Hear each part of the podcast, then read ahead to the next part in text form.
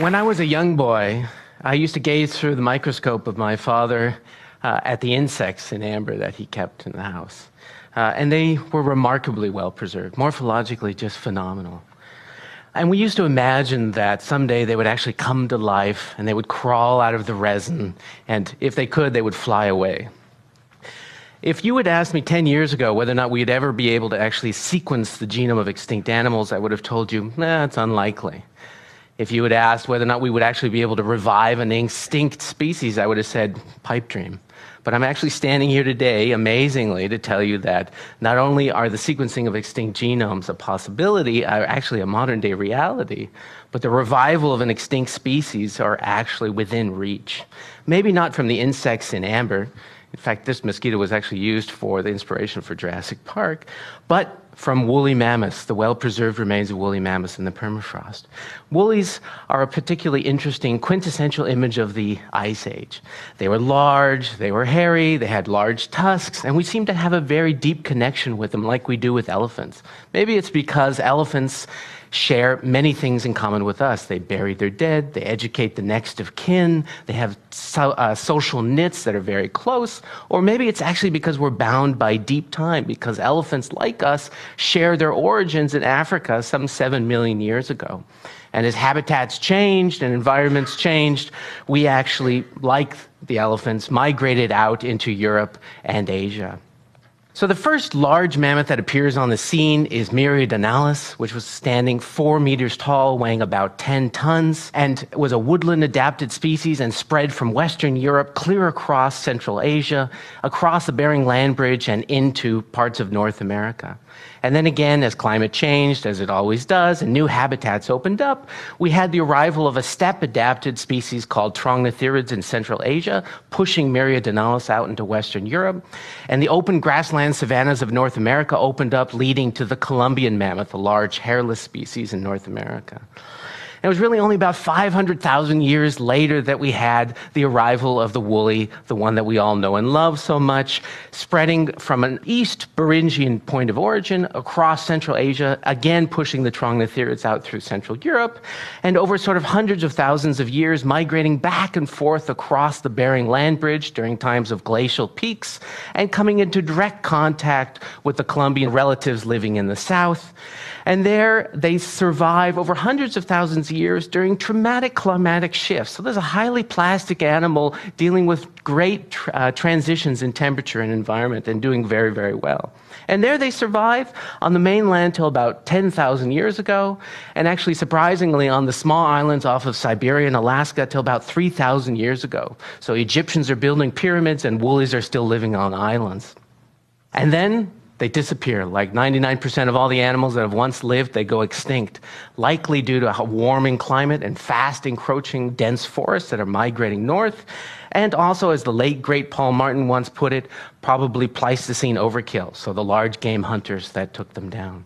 Fortunately, we find millions of the remains strewn across the permafrost, buried deep in Siberia and Alaska, and we can actually go up there and actually take them out. And the preservation is, again, like those insects and animal, phenomenal. So you have teeth, bones with blood, which look like blood, you have hair, and you have intact carcasses or heads which still have brains in them. So, the preservation and the survival of DNA depends on many factors, and I have to admit, most of which we still don't quite understand. But depending upon when an organism dies and how quickly he's buried, the depth of that burial, the constancy of the temperature of that burial environment will ultimately dictate how long DNA will survive over geologically meaningful time frames. And it's probably surprising to many of you sitting in this room that it's not the time that matters, it's not the length of preservation, it's the consistency of the temperature of that preservation that matters most. So, if we were to go deep now within the bones and the teeth that actually survived the fossilization process, the DNA, which was once intact, tightly wrapped around histone proteins, is now under attack by the bacteria that lived symbiotically with the mammoth for years during its lifetime. So, those bacteria, along with the environmental bacteria, free water, and oxygen, actually break apart the DNA into smaller and smaller and smaller DNA fragments until all you have are fragments that range from 10 base pairs to, in the best case scenario is a few hundred base pairs in length. So most fossils out there in the fossil record are actually completely devoid of all organic signatures. But a few of them actually have DNA fragments that survive for thousands, even a few millions of years in time. And using state of the art cleanroom technology, we've devised ways that we can actually pull these DNAs away from all the rest of the gunk in there. And it's not surprising to any of you sitting in the room that if I take a mammoth bone or a tooth and I extract its DNA, that I'll get mammoth DNA. But I'll also get all the bacteria that once lived with the mammoth. And more complicated, I'll get all the DNA that survived in that environment with it. So the bacteria, the fungi, and so on and so forth. Not surprising then again that a mammoth preserved in the permafrost will have something on the order of 50% of its DNA being mammoth, whereas something like the Columbian mammoth living in a temperate and buried in a temperate environment over its laying in will only have 3 to 10% endogenous.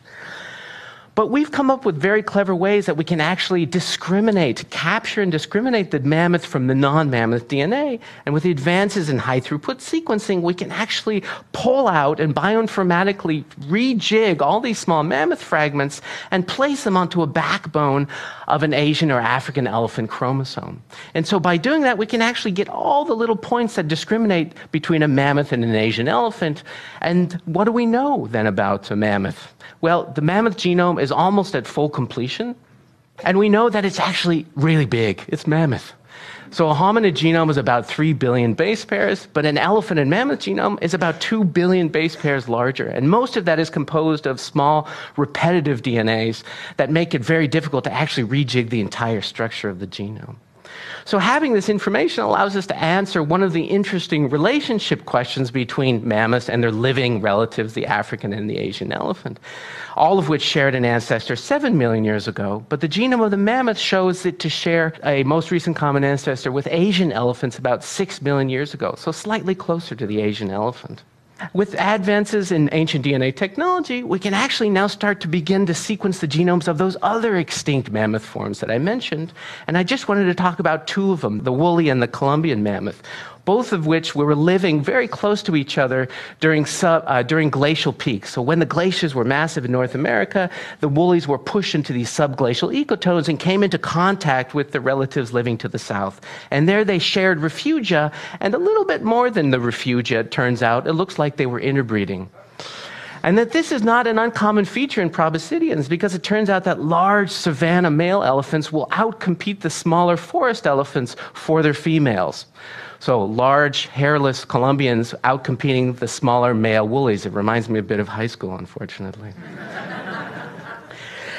So, this is not trivial given the idea that we want to revive extinct species because it turns out that an African and an Asian elephant can actually interbreed and have live young. And this has actually occurred by accident in a zoo in Chester, UK in 1978.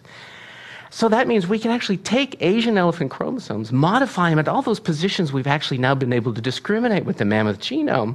We can put that into an enucleated cell differentiate that into a stem cell, subsequently differentiate that maybe into a sperm, artificially inseminate an Asian elephant egg, and over a long and arduous procedure, actually bring back something that looks like this. Now, this wouldn't be an exact replica because the short DNA fragments that I told you about will prevent us from building the exact structure, but it would make something that looked and felt very much like a woolly mammoth did. And when I bring up this uh, with my friends, we often talk about, well, where would you put it? Where are you going to house a mammoth? There's no climates or habitats suitable. Well, that's not actually the case. It turns out that there are swaths of habitat in the north of Siberia and Yukon that actually could house a mammoth. Remember, this was a highly plastic animal that lived over tremendous climate variation. So this landscape would be easily able to house it. And I have to admit that there isn't a part of the child in me, the boy in me, that would love to see these majestic creatures walk across the permafrost of the north once again. But I do have to admit that part of the adult in me sometimes wonder not whether we should. Thank you very much.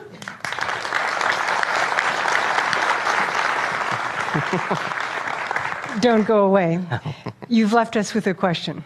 I'm sure everyone is asking this. When you say, should we, mm-hmm. it feels like you're reticent there. And yet you've given us a vision of it being so possible. What's your reticence? I don't think it's reticence. I think it's just that um, we have to think very deeply about the implications, ramifications of our actions. And so, as long as we have good, deep discussion like we're having now, I think that we can come to a very good solution as to why to do it. But I just want to make sure that we spend time thinking mm-hmm. about why we're doing it first. Perfect. Perfect answer. Thank you very much, Hendrik. Thank you.